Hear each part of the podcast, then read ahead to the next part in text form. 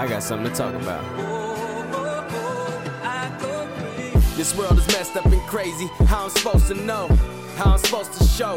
Afraid you see me, then afraid you let me go. Somebody paved me the way, I'm just trying to grow. Start a fire, let them see the smoke. Angel wings in the streets of gold. Loose change, gotta pay the toll. And it's a rocky road, they try to tell you to stop. They don't want you at the top of the spot. You gotta take it, you gotta make it. You gotta break it, chains. Gotta break it, chains. You gotta break them chains. Gotta break them chains. You gotta break them chains. You gotta break them chains. You gotta break them. Gotta break them. So, Ultimate Bachelor Podcast on here with Craig Harris. What's up, guys? And go ahead and shout out your Instagram handles. I'm try and put it on there as well. But at Alamo Notary. Yep. Yep. You can reach out to me there. You can find me on LinkedIn. My email address is alamonotaries@gmail.com. Anyone in South Texas or in the Texas area, if you need anything notarized, any contract signed, anything like that, I'm your guy. Yeah, nice. So, Craig reached out to me. For those that have listened to some of the podcasts, one of the things I make really big is that this is a conversation for every guy. This isn't a conversation for celebrities. This isn't a conversation to... Or these aren't conversations to gain celebrity. It's literally just to help people learn. So anyone that's listened to them, I hope they feel that it's really just to have the uncommon conversations that, you know, guys just don't normally have or that people don't normally get to hear. So he reached out to me, and every time someone reaches out to me, I'm always down to have a conversation. We don't have to talk about anything. We can talk about, you know, whatever subject you want to bring up. You know, there's obviously subjects that we talk about all the time. So, you know, we can go any way with it. But I guess, you know, first and foremost, I'd ask you, what made you reach out?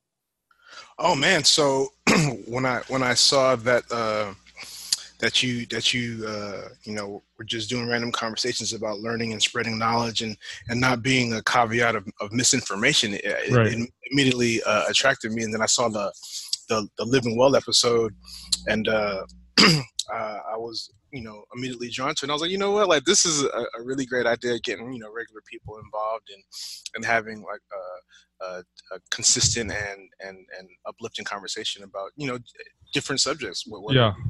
Mental health, well-being, sex, and, you know, all things that people truly use and need to function in this thing we call life. Sure. And you are doing a podcast as well? I've been on a couple of podcasts, but I am not currently doing one. I may in the future. Yeah, you got the setup. So yeah, I do have the setup. Sound good. So it might be time. Yeah, I got 3 different screens. I got another mic. Matter of fact, I got another mic that I'm not even using that I need to set up. It's one of them Blue Yetis. So yeah, I definitely. Oh, that's the one you just got in this week? Yeah. Okay, nice. Well, with that said, anytime you have something to talk about, I'll have a conversation every day. So I do my sex recording. I did that earlier today. I do that on Wednesdays. I do my wide open on Monday. If you ever want to join on that, I do a joint one with a girl named Amber. You may have heard her on some of the other ones, but that's 30, Flirty, and Thriving. Yeah. I do that one. And then, you know, any other day I'll have a random convo. So I like the random convo because, you know, with a random convo, it's like, you know, going to the barbershop or going anywhere where there's other people. And you know, you kind of let your thoughts flow and see where it goes from there. So, yeah, definitely. 100%. So for me, whenever I reach out or whenever someone reaches out to me, I'm like, okay, what strikes your fancy? What do you want to talk about? But in addition, you know, if you don't have something in particular, like you brought up mental health a couple times, so maybe we'll dive into that. You said you were a veteran too, right? Yeah, definitely. I did 8 years in the Army, spent 2 years in Korea, I was in Germany for a little while. Wow. I went to Iraq twice, so I'm a war veteran as well, and I was at Fort Hood for the last part of my service. So that's where we're gonna go first. Okay. I don't know where I'm at on that. And when I say that, I know where I'm at on being a veteran. I respect it. I think it's one of the most admirable things. I think there's so much. I think a lot of times people only look into what you might have given to the service, but I think there's a lot that the service gives to people like you or other people that I know that have served, whether in the Navy, Air Force. They've just experienced so much. Like definitely. Talked about where you've been and all that. I guess give me your little spiel on what you feel you got out of it. Okay, so definitely living like you get a certain appreciation for the United States once you've been abroad, right? Right. So you know my first growing up originally from New York, growing up always like kung fu flicks and Bruce Lee martial arts, right? Saturday Kung Fu Theater. Well, now, so my first assignment, I was like, you know what, I'm trying to go to Asia. So so they sent me to South Korea, and when I got to South Korea, it was like amazing because it's a poor country, but they're rich in regards to what they have. They have a lot of farms where they grow their rice. So they're always importing, exporting perishable goods. You know what I mean? But like the standard of living is so different. So and that's where I learned how to scale money. So for example, money exchanges, like 1,000 one of our dollars is 1,000 Korean won.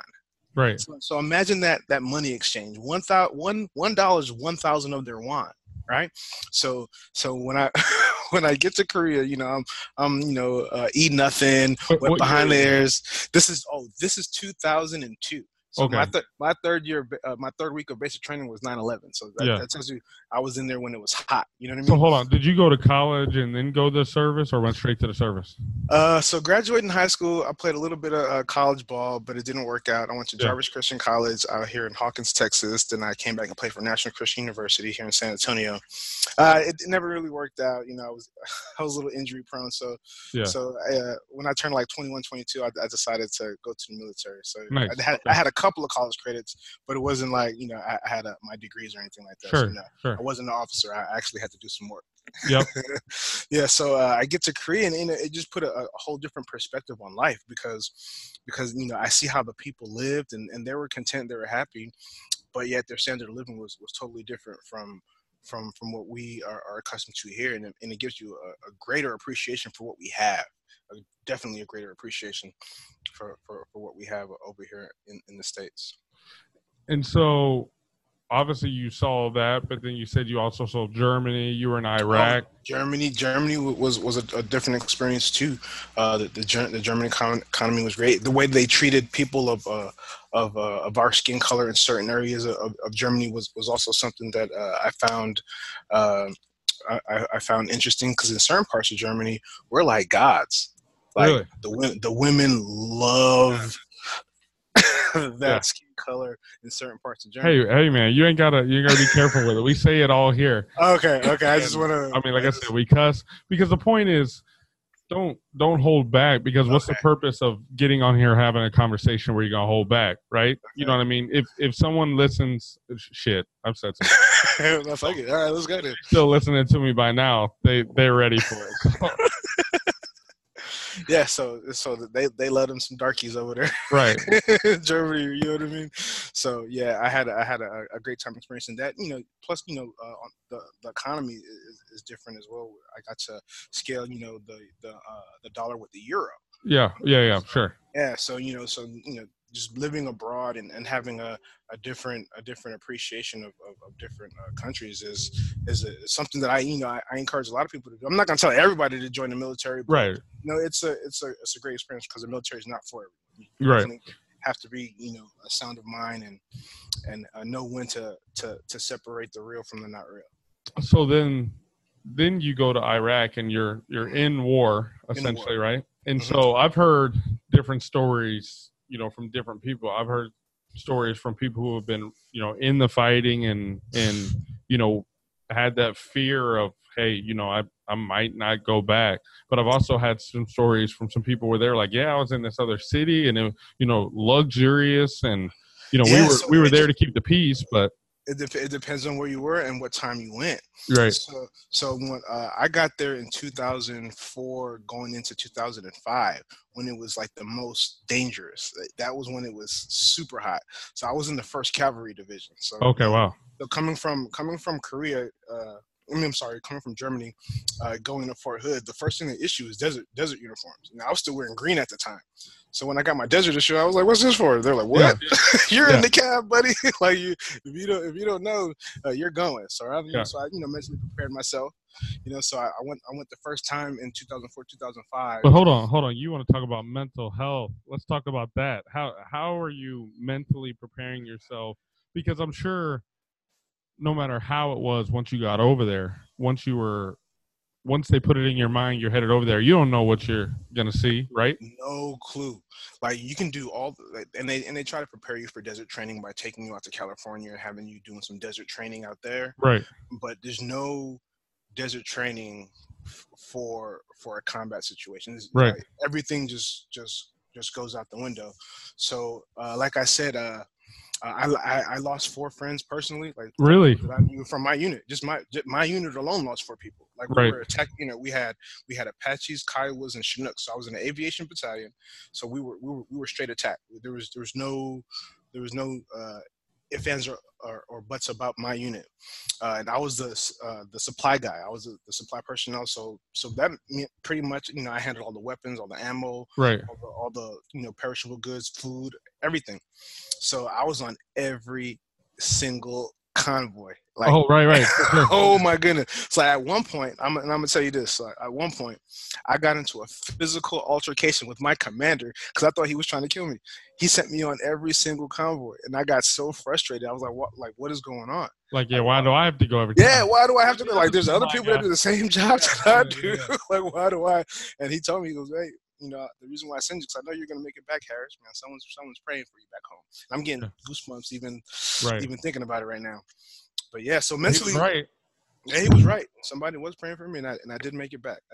I have a lot of pictures I need to show you. I'm going to send you some emails when we get offline about some of the times where I almost didn't make it back. Right. If you look at my gram, there's one picture that I put on. Look right now. Hold on. Go ahead. There's one picture that I put up on the Throwback Thursday, where we were sitting, in a little, we took over the buildings out there. We're sitting in the office, and the windows were real high, and a mortar just came straight through the window, landed right in between my desk and my battle's desk. Like, really? Boom, boom, a mortar didn't explode. Whoa, wow. So we had to call EOD, which is like the environmental services, to come out and take it and do a implode. You know what I mean? So yeah, it was definitely scary. We had the emergency evac out of certain places a few times. Like I said, nothing can prepare you from when things are falling from the sky and you don't know where it's gonna land. 100%. It is like there's nothing good to compare to. And so that right there is what I'm talking about. I don't know where I'm at on it because I think it's admirable. I think it's courageous. I thank our veterans so much. But I'm like, man, if I'm given the choice, I'm not going. Not for you. Like, there were certain people in that avoided going. Like, certain females got pregnant, so they didn't have to go. There were certain people that like broke some rules, like did drugs or whatever. That way they could get popped and not go. Like, some people were voluntarily trying to get kicked out. It was like I said, when I went, it was hot. Yeah. So everybody was trying to do everything they could, and it was a new war. You got to think about it.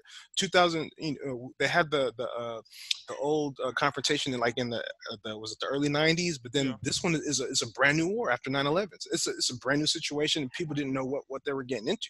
Sure. So they were doing anything that they could to get out.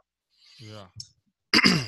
So when you talk about mental health, once again, so there's the preparation for when you're going over there, right? Mm-hmm. There's while you're there. Mm-hmm. To me, I'm thinking, like, I'm trying to think of what. This is a really bad analogy, but I think I'm trying to put it to where everyone can understand it. Like, when someone. Like, your friend is like around the corner or around one corner about to pop out and scare you, right? Mm-hmm. Just can't have peace. You like, no, just come out. But that's what I feel like it'd be like every second over there is you just know something could happen, especially after something comes through the window like that. After that, I'd be like, oh, man, I'm never going to sleep again. The funny thing is that when you're in it, you kind of get desensitized. Really? Oh, I've actually heard that, actually. I'm gonna tell you, I'm getting goosebumps just this thing. Yeah. So so you get desensitized to it. Like after a certain amount of times of being in a situation, you get numb to it. That's just like anything. After a certain amount of pain, it just goes numb. So I'm not. There's one particular story that I do have. We're sitting in a trailer, you know, and we're just passing time. I think I had already done my shift, you know, gate guard, whatnot. So I'm sitting in my trailer, and then We're accustomed to hearing, you know, bombing noises in the background. You know, we call that blue rain. And when it's us shooting, it's blue rain. But when it's really close, we call that red rain. You know, because it's someone getting at us. Blue rain is far, red rain is close. So we start hearing red rain. We're like boom, boom, boom. So we look out the trailer, and we didn't see anyone running, and we just sat back down. That's how desensitized. We started playing video games. That's how desensitized you get. You get to that situation. It's really quite crazy. Just look out the window. Yeah, we looked out. No one's running. All right, let's get back on the game. Put my controller down. Yeah, for real. Press pause. Yeah, you know what's interesting about that? Because in relationships, I think a lot of times people associate an abusive relationship only that a woman's getting abused by a guy, because you immediately think of physical abuse, right? Yeah. And since this is a men's blog and podcast, I'm gonna put it on the side of men. Not, you know, I don't want anyone to listen to this and think I'm insensitive to women who are in abusive relationships, whatever. We're talking about men right now. Exactly. But I think, tell me what you think about this. I think people do the same thing when they're in a bad relationship. So I don't know how much of my stuff you've listened to, but I was married and divorced, and and I don't feel like this happened in my relationship. But when I talk to other people, where I'm like, you guys aren't happy, you know what I mean? I feel like some of that same little thing happens to where they get desensitized. Yeah, like something really bad. It's too late. Yeah, something really bad happens in the relationship, and I'm like. And the funny thing, it wouldn't even really be something that bad. It's just that straw that broke the camel's back. You well, I'm not even talking about that. I'm talking about why I think people get in bad relationships, stay in bad relationships, just because it's comfortable and they don't want to deal with getting out of it, right? Yeah, so starting over new is real scary to people. Yeah, so when I talk about get desensitized, I'm thinking, you know, you're in this relationship and bad stuff continuously happens, but you don't get out of it, and so it's kind of the same thing. Like something bad, you know, bad happens to where I'm like, man, that's, you know, you good, and he's like, it's whatever. You know what I mean? Yeah. I think it's that same type of thing, just to relate it to some other stuff that people deal with every day when you talk about mental health. Absolutely right. Absolutely right. But, well, it is actually Mental Health Month, Awareness Month, isn't it? Yeah, it is. Yeah. So it's worth talking about as well. But so what do you do now aside from what do you do now in general? Well, you know, in general, like I said, I run my own company. It's called Alamo Mobile Notaries. Yep. You know, I have 3 other people that run around South Texas for me, you know, doing little assignments and signings.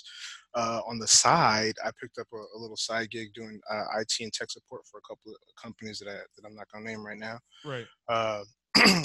Also, I do entertainment and artist management. I was fortunate enough before I went into the military. I mean, after I got out of the military, to get a couple of degrees. I got a bachelor's in political science. I was going to study law to be a contract agent as a sports agent, and but I ended up getting my master's in organizational leadership and business administration. So I read and write contracts for entertainers, artists. I've written several contracts for a few famous people. I once managed what do you want to call him? He was a war veteran, but he was amputated from the knee down on both legs. So he was a double amputee. Okay. He had a voice like an angel. We made it to American Idol. Really? Yeah, we did American Idol. He made it to.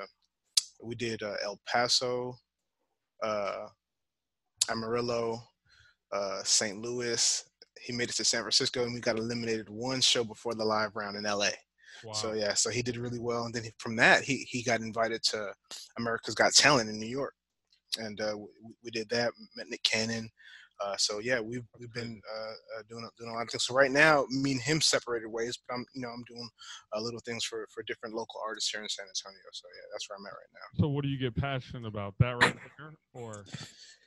My passion is actually just helping people with what they need to help with. Like, for example, reading and writing contracts, letting them know what they're getting into. Sure. Just trying to help them. And most of them are actually got either friends or people that I know through people. So it's like I'm doing a service for them, and I'm getting a little bit of change on the side while doing it. Yeah, it's funny you say that, because one of the things I say to anyone that asks is, if I was ever to win the lottery, the first thing I would probably do is go to law school. Yeah. I don't know what it is about law. Maybe just because I like to argue so much. And that's how I am. That's exactly how I am. Supposed to end. So whether that's right or wrong, it's written down that it's going to end this way. So I think there's something to that. I don't know that I actually want to practice law as much as, And you don't have to be successful. Right. Yeah. As much as, like, write contracts and write contracts, read contracts. Corporate or whatever. Mm-hmm. So I do think that's pretty interesting. I have a couple buddies who are sports agents. Really? One who went to law school. He lives in Chicago. And then a couple other ones that didn't go to law school, but they work under some guys who did. Okay. And so. Well, you need to give me their contact information. Is that where I can start learning? Yeah. Actually, there's two in Chicago that I can link you up with for sure. So that's the route you're trying to go, huh? Yeah, definitely. So you said sport and entertainment. Yeah. You ever? Well, right now I'm doing entertainment because I don't have an athlete on the roster yet. Right. I had some guys that I played little pickup ball with that went to the University of Texas here in San Antonio. Mm-hmm. A couple of D1 guys, but they go overseas and things like that. But but once I find me a prospect, someone that I trust and trust me, and it's sky's the limit. Yeah, so that's an interesting topic, right? Because a lot of people don't understand exactly what sports agents are doing, or representation as a general is doing. Yeah. And I say sports, but entertainment as well. Yeah. What all goes into that? I mean, well, there's a lot of collective bargaining. Every agent has to pass what's called either the NBA PA or the NFLPA, which is the Players Association exam. Right. They know all the rules about collective bargaining. But I'm saying even in entertainment, like what? So even in entertainment is actually tricky. It's tricky because there's you have to deal with two entities. You have to deal with a publishing company, and you have to deal with a record label. Right. Yeah. So you got two different entities, and an artist. So you got three different entities you're dealing with as a manager. Right. So as a manager, what I try to do with my artists is, and even with the small artists, I have a simple formula that you can pay for, or other people, other managers who want to listen to this can pay for, that I'll give out. Right. It's a simple formula, which equates to $60,000 for an independent artist. Right. One simple formula that if they stick to, it's guaranteed that they'll make $60,000. Right. Okay. So out of that $60,000, if they reinvest in themselves, and then and then. Build up their their fan base, and do local training and things like that. They'll attract attention of different labels. But it's like I said, it's a real simple formula that I have that I just said. But what goes into managing an entertainment artist is their publishing, the label, and then all the contracts in between. Right. Sure. So you get offers for shows, right? So when you get a show, it'll be my responsibility to either make sure that the deposit is paid, the venue has our requests, our instructions. Sure. I contact the venue manager to make sure all the demands are met, or all the things are done. I collect the deposit. Once the deposit is collected, that venue gets booked on our calendar. Yeah. We show up, I get the other half, he gets his half. If there's any collaborations, like if my artist has a song with this artist, I do what's called the split sheet. Because, for example, and this is a big case that's going on. So if someone does a song with another artist, right? Each artist wants to claim rights to that song. This is a famous case happened with this between Young Jeezy and Gucci Mane. This is why that whole beef started. That song So Icy. It was a long time ago. That song So Icy they had. Yeah, I remember. Yeah, so they wanted to each one to put it on their album. Right. The producer, which controls 100% of the producer's share of that song, you know, a song is broke up into two 100% shares. It gets real complicated. Yeah. So the producer owns 100% of the producer's rights, and the two artists own 50% of the artist's rights. Yeah. Right. So each artist wants to put it on the song, but the producer owns 100% of the producer's rights. So the producer chose to put it on Gucci Mane's album, and that's why that beef started. Yeah. You know, so if, you know, me as a manager, I manage that split sheet. That split sheet was who gives everybody the certain rights to that song. So I thought a lot of times when stuff like that goes on, so maybe that was just because it was a collaboration, but I thought a lot of times it was like one person was the main artist on the song, and then you have like people who are featured on it or just, you know, doing a cameo on it. But that also goes in a split sheet because each person on that song is entitled to a part of that contributing rights because they wrote part of their ideas or their part, right? Yeah, they wrote their part of their ideas. So it goes on the song. When you were jumping on someone's song, you were basically the rights belong to them. It depends. Yeah, I guess it's all, you know, it all depends. Yeah, it's all in the agreement. It's all in the agreement. I'm the one that manages those agreements. And so, about how many artists do you think you've worked with? Wow, man. I've worked with quite a few industry artists, about 3. Okay. But local artists, the ones that are moving independently, I worked with hundreds maybe. So then you have both perspectives. I didn't mean to cut you off. Yeah, I have both. Definitely have both perspectives. Yeah, I didn't mean to cut you off. You were about to say something though. I was just talking about the local artists. Yeah. Yeah. So. I guess to me then, and I imagine because I have this question, other people would have the same question, but what do you feel like for like a local independent artist that has some talent that can maybe rise? What do you think usually gets in their way of themselves? Actually, I would think the same thing, but explain. Yeah, it's usually themselves. So what a lot of local artists do is they stay local. They don't ever try to expand. They don't ever network with other artists or go to these symposiums, go to these other places where there's other collaborators, where there's other people that's there to see a new talent. Right. And that's a major thing. There's always a little local tour going on in every city. Like there's always little mini tours that you can try to hop on. Sometimes you got to pay a little $200, $300, $400, $500 to get on a little tour to go around your state. And that's what builds your clientele and your merch. If you have some decent looking t-shirts, decent looking apparel to match your album, then you can definitely be successful. So I imagine for you, someone who's been all over the world, when someone's like, hey, I'm not trying to leave here, you're like, probably because first, that's the first thing I think in my head is like, why? Like exactly. But I do know what you mean because you'll see, and if you hooped, I hooped in college too, but you see that with great ball players, right? They'll go to college at some great college and they have all the potential, but then they get homesick. And I'm like, what's at home for you? Exactly. It's like, what are you doing at home that you can't do like someplace getting paid to hoop? Like, what are you doing? Yeah, definitely. So you feel like for local artists, what about the industry artists? What do you think a lot of time gets in their way, or, you know, what's that nuance that they keep from getting even bigger? Contracts. It's all contracts. It's all contractual agreements. Yeah. You know, what stops a lot of good music from being even made is contracts. Some labels can't work with other artists from different labels due to agreements. Yeah. And that's it. Because, you know, a lot of the artists want to work together. Right. And it's just, you know, you can't do it because this label is not allowing you to work with this label. Go ahead. Yeah, it's all agreements. As you can tell, I got a lot of questions about this. And that's good. That's good. Next question. I love them. All these guys that you see now are staying independent. That's the best way to go. Yeah, because it's a new generation now. Obviously, artists are able to do a lot more on their own through YouTube and SoundCloud and all these things, to where they can release music and they don't even need a studio now, right? Nah. A label, that is. A label, yeah. Yeah. So tell me, like, what different? You said it's the way to go, but why is it so much better? Because, you know, to us, just the consumer, it, you know, all we hear is this person has a dope song, this person has a dope song, this person's part of a label, this person's not. You don't know what the difference is. That's a great question. I'm glad you asked that one because a lot of artists, some of them come to me like, can you get me a deal? Can you get me a deal? Can you get me a deal?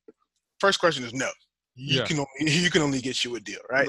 If you don't have 1 million followers, no one wants to sign you. Then that's just being real. Like, if you don't have 1 million followers, no one wants to sign you. So, you know, a lot of artists got to be real with themselves. So with that being said, how do I want to articulate this? So the reason why you don't want to get signed to a major label is because they control everything and you don't have the rights to your music anymore. Mm-hmm. They control your publishing. They control. But what's the downside in that? What's the difference, I guess? The downside is you get pennies on a dollar on what you could be making for yourself. Right. So if you're on a label and you owe 2 albums a year, just basic number, you owe two albums a year. Each album sells, let's say, 500,000 copies, right? Right. We're gonna talk some numbers that a label will deal with. So each album sells 500,000 copies. So you sell 1 million copies for the year. Each album is at $10, so that's $5 million or $10 million that you made for that record label. Right. In that 1 year, you're only gonna get like 1 million.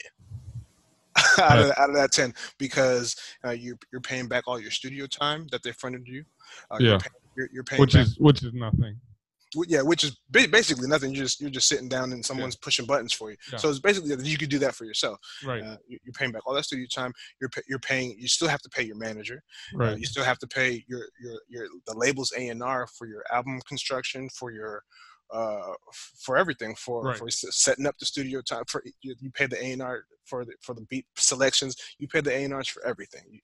You pay the managers, you're paying back the label for all the money you first. So in essence, that $10 million off of your intellectual property that you made for that company, you only get back pennies on the dollar on. Yeah. So with an independent artist, you get to keep all of that. Right, and that's just the main difference. But you got to have a way to get your content put together the same way, though. Yeah, so you do have to cost you a little bit of money, but not as much as it would if you're paying, say, a Just Blaze or a Kanye West or someone that's actually putting that album together for you. You're not paying the same amount. So then, like, someone like Chance is just killing the game, and he's getting all his money.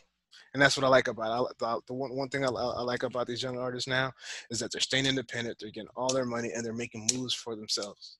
Like, Chance is the perfect example of that. The perfect one. There's another dude. Have you heard the Baby? Yeah, he's another good. I saw him. I want to say it was it 2 years ago in Austin when he was actually wearing that diaper. Yeah, I don't know if you ever seen footage of him wearing a diaper on 6th Street during South by Southwest. Yeah. So there's I actually saw him. That was the first time I. Yeah, just a diaper. He was walking around with an adult diaper on, like for real. Yeah. So you heard him? Say that again. His stuff is fire, though. Have you heard him? Yeah, I've heard a few of his songs. You know, I'm more so I'm an old school guy. You know, I kind of listen to the classics, but yeah, I listen to the new music just to stay up on it. Yeah, yeah. So then, a lot of your artists are what, R&B more or? I manage different genres. I was working with this one female who did R&B / rap. I was working with the pop singer at one point. I have another singer that, you know, he's like more like a Drake popish type of sing rappy style. Sure. And then there's, you know, a couple of like lyricists that I used to work with, people, you know, that do the real hard boom bap rap. I've had a couple of those guys, and they're still active around here in town, but you know, they're not, you know, putting up numbers like how the pop singers do, but they, you know. So what's the music scene like around San Antonio then? Because I mean, everyone knows Austin, obviously, because South by Southwest, but and then Texas as a whole, Houston, all the rappers out of Houston like that. So San Antonio's like the lost city when it comes to music in San Antonio. There's one label out here, and they're doing okay, but it could be better. I think that San Antonio is one of those cities that needs to support, like, the artists need to support each other. Yeah. Like, Houston artists support each other. Like you'll see, you know, Slim Thug with Trade the Truth with someone else. You know, they support each other. Like, San Antonio. It's, and then, like, there's so many people that have come out of Houston that you know, when they start supporting each other, then, you know, people are just watching just because big artists have already come out of there. Exactly. And we, unfortunately, we've had, we haven't had that many big artists come out of here. We've had one, her name was Spensha Baker. I don't know if you're familiar with Spensha. She was on American Idol just recently. I think she got second place. Oh, wow. Yeah, she really made it far. And then I always watch The Voice more than I watch American Idol. Yes, yeah, me too now. And then we have another artist that's on the radio now. I want to say her name is Danny Lay. She has that song called. Matter of fact, she has a song with Lil Baby, not Da Baby, but Lil Baby. Lil Baby. Yeah, she has a song with him. Baby. I want to say the song is called Lil Baby too. Lil Baby. That's my baby. I want to say that's the name of the song. I swear to God. So yeah, there's a couple artists from San Antonio, but the underground scene is actually pretty decent. It's not like how it is in Houston or Dallas. I'll tell you that. And there's not a lot of money being made here. Yeah. Some, but not a lot.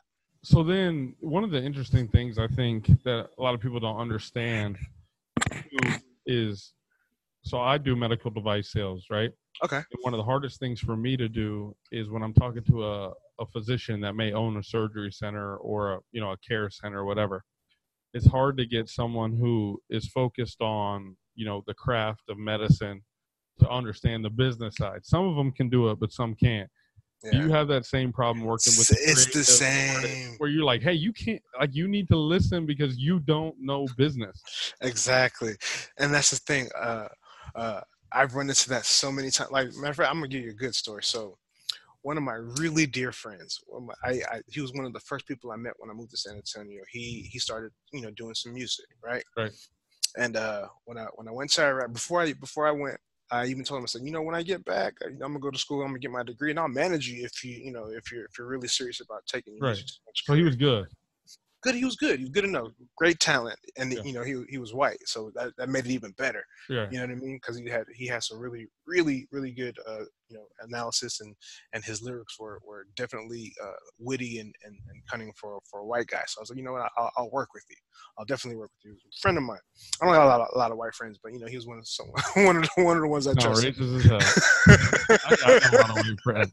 I don't. I mean, it's not the fact that I don't like him. I said I have a lot of white friends, but I don't. But but he's real good. But he started trying to make moves on his own, business wise, I think he signed one faulty contract with some, local manager that ended up, taking like $1,200 of his money and not, and something ridiculous and not, it didn't work out. But I run into that a lot. And I run into a lot of cases where artists don't even know where to go next. Right. So they have this CD, all right? They put their music on YouTube, and now what? Yeah. This that gray area. It's what do I do now? Well, so I'm the one who offers that advice on what to do now and where they should go from there if the music's good. If the music's good, yeah. So what I'm thinking of more is they are working with you, right? And you make a suggestion on, so it's like what you said, what we should do next. I can see maybe you getting some pushback on what to do next because they think they know better than you do. Oh, yeah. I mean, you occasionally run into that. You definitely occasionally run into that with older artists. You run into, I don't think we should do this. We should do that. But when I run into that situation, I always have to remind them, look where you are. Yeah. You came here for my help. So yeah, true. That's a good point. Yeah, if you think you can do it on your own, then we can, tear up this contract and we can separate ways. But if you want to voluntarily, tear up this contract, you're gonna have to, pay whatever consequences written in these clauses. So yeah, we definitely get that. But I always have to remind them, your way got you right here. Let's try it my way. Right. That's a good point. If we switch gears here for a minute, because one of the big things I saw on your gram, but also heard you say here is, being an entrepreneur, having other businesses and stuff like that. What got you into wanting to do that? Whatever you were doing before. Yeah. So there's two things. One, my wife woke me up. How long you been married? I got married in 2011. So this is 8 years. Okay. And then you have kids? So, yeah, I have 3 kids and a Yeah, two of my own and one stepson. Okay, how old? I got a 5, 3, and the stepson is 16. Okay, nice. Yeah, nice. Yeah, so I have the same thing. So I have a daughter from my ex that's 13. Okay. And then our sons together are 9 and 6, about to be 7. So 9 and 7, basically. That's what's up. That's what's up. Yeah. So anyways, yeah. Go ahead. Sorry. Yeah, no, you're good. You're good. You're definitely good. So I forgot where I was going. I was asking about entrepreneur, how you got into it. You said your wife. So she definitely woke me up. She definitely said, because when I got out, the first thing I did is I went and I worked at the VA in the social work department. So okay. A social work associate, right? Yeah. And I was sitting there and I was the notary for non-ambulatory patients that couldn't move, that couldn't walk, whatnot. I'd go to the rooms, I notarized like their wills, sure, their testaments, whatever thing, anything in the hospital. Yeah. And I started getting calls from like different hospitals. Oh, I heard that you're a veteran notary, and we have a veteran at this hospital that can't move, and he needs. So I started getting calls from different hospitals. I'm like, wow, I didn't know that that this, you know, could something, that could generate any sort of income. And then, you know, I started getting a lot of flack from the VA in regards to our caseload and our patient management, because, you know, I was working with visually impaired veterans, and there was 4 of us with like an 800 person caseload, not to mention like new patients and walk-ins, and we were like just crazy stressed. So I tell my boss like, yo, we need help. And then I started getting flack. I started, you know, thinking I was a complainer. I started getting, you know, reprimanded for a complaint. I'm like, nah, like this is veteran care. Like, we're the veterans that suffer because we can't help them. Right. So after a while, it just became too much. So I left and I started doing the notaries on my own thing. My wife was like, why were you there that long working for these other people who didn't really care about you when you could have been doing this the whole time for yourself and making your own money? Right. And I was like, wow, like sound like you talking to your artist. Yeah, it's like my wife is telling me what I'm telling these guys. Yeah. It's like boom, I'm not listening to my own damn advice. Right. So I was like, you know what? Screw this. I went down to the courthouse, got my legal name, submit my LLC, and I started working for myself ever since. You know? Yeah, and you said you have a couple people working for you on that? Yeah, I have 2 other notaries, one down in Devine, and one on the north end of San Antonio. That way we can cover a lot of South Texas. So you guys are going places to actually do the notary, as opposed to someone finding you guys. Well, we get called. And then we put our services up on several platforms. That way they can solicit our services. That's awesome. Yeah. And so obviously it goes without saying you're happier working for yourself than working for the VA. And but these are the things that school don't teach us.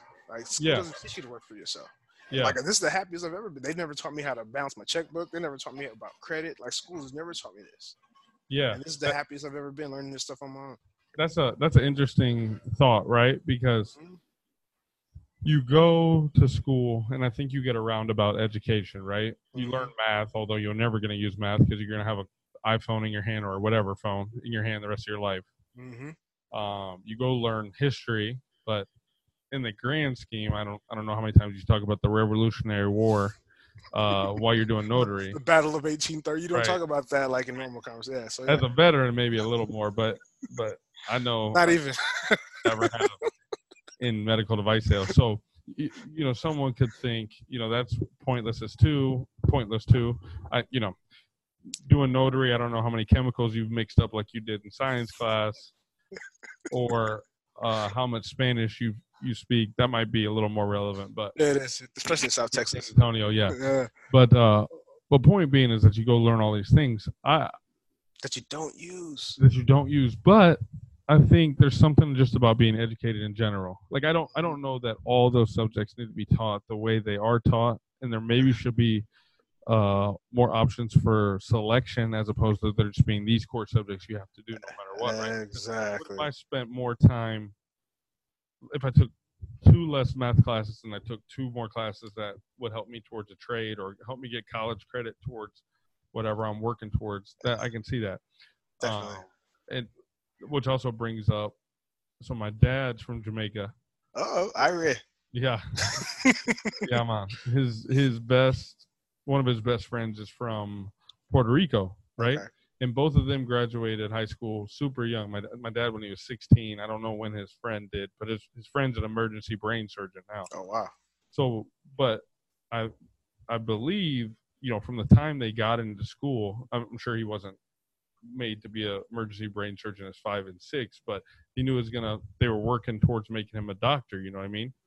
And yeah. So by the time they get in school, they're working towards a certain trade. So obviously, as they graduate high school, they're, you know, steps ahead towards whatever career versus, mm-hmm. you know, someone who just took gym or like yeah. I said, or took 4 or 5 years of math that they're never going to use. Exactly. I'm always torn on what to think about that. And I was torn for a long while too, because, you know, once I graduated, you know, I did what society wanted me to do, and then, you know, go to college, get a job, yada, yada, yada. Right. Then I realized, like, wait, like, there are certain people here that, you know, that I have more education than, and they're like supervisors. Like, what's going on here? Yeah, it was like, I know that for a fact in a hospital. 'Cause yeah. They're actually starting to change that more in hospitals, but traditionally in hospitals, it was literally just whoever worked there the longest. Exactly how it was, and it's still like that at the VA. It's still yeah. like that.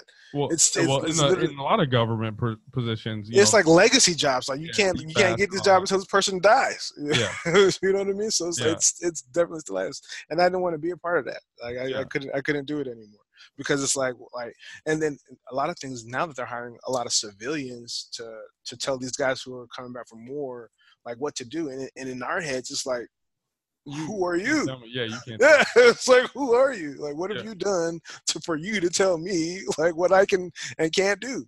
Right. So, yeah, we definitely have to struggle with that. I think one of the things you did say that was important, though, is that you weren't taught to do all these things that you're having to do for yourself now in your business. But I think even more importantly is almost everyone that works for themselves and made that choice over, you know, a job they were working enjoys it more. I think just like you said before, you're never taught how to take that step to do something for yourself. You know, there's lifestyle coaches that can help you with some different things, and maybe some people have some business coaching, but I think that's an important thing that gets overlooked as well. Is, you definitely. Know, so I've got this idea, now what? What am I going to do with this idea, and how can I monetize it and things like that? And that's why I took that course when I was getting my master's, called it was a master's in organizational leadership / a master's in business administration, because it teaches you how to build a business from the ground up. You start with the foundation, and that's what I try to coach these record labels on. These new, you know, independent record labels I want to come up and start trying to sign artists. I'm like, whoa! First, you got to, you know, act as a corporation. Right. That's what Def Jam is doing. That's what Rockefeller's doing. They are actual corporations that have payroll in place, they have employees in place, and everybody has a specific title, a job. They have articles of it's called an article of incorporation. Yep. Yeah, and you know, they sit down, they do their meeting minutes. They do, you know, you have to act as a corporation. Just to get artist respect, you know, to get a real artist respect, you actually have to know what you're doing and act accordingly. And I think a lot of times smaller businesses don't want to do that because, one, it takes time and money.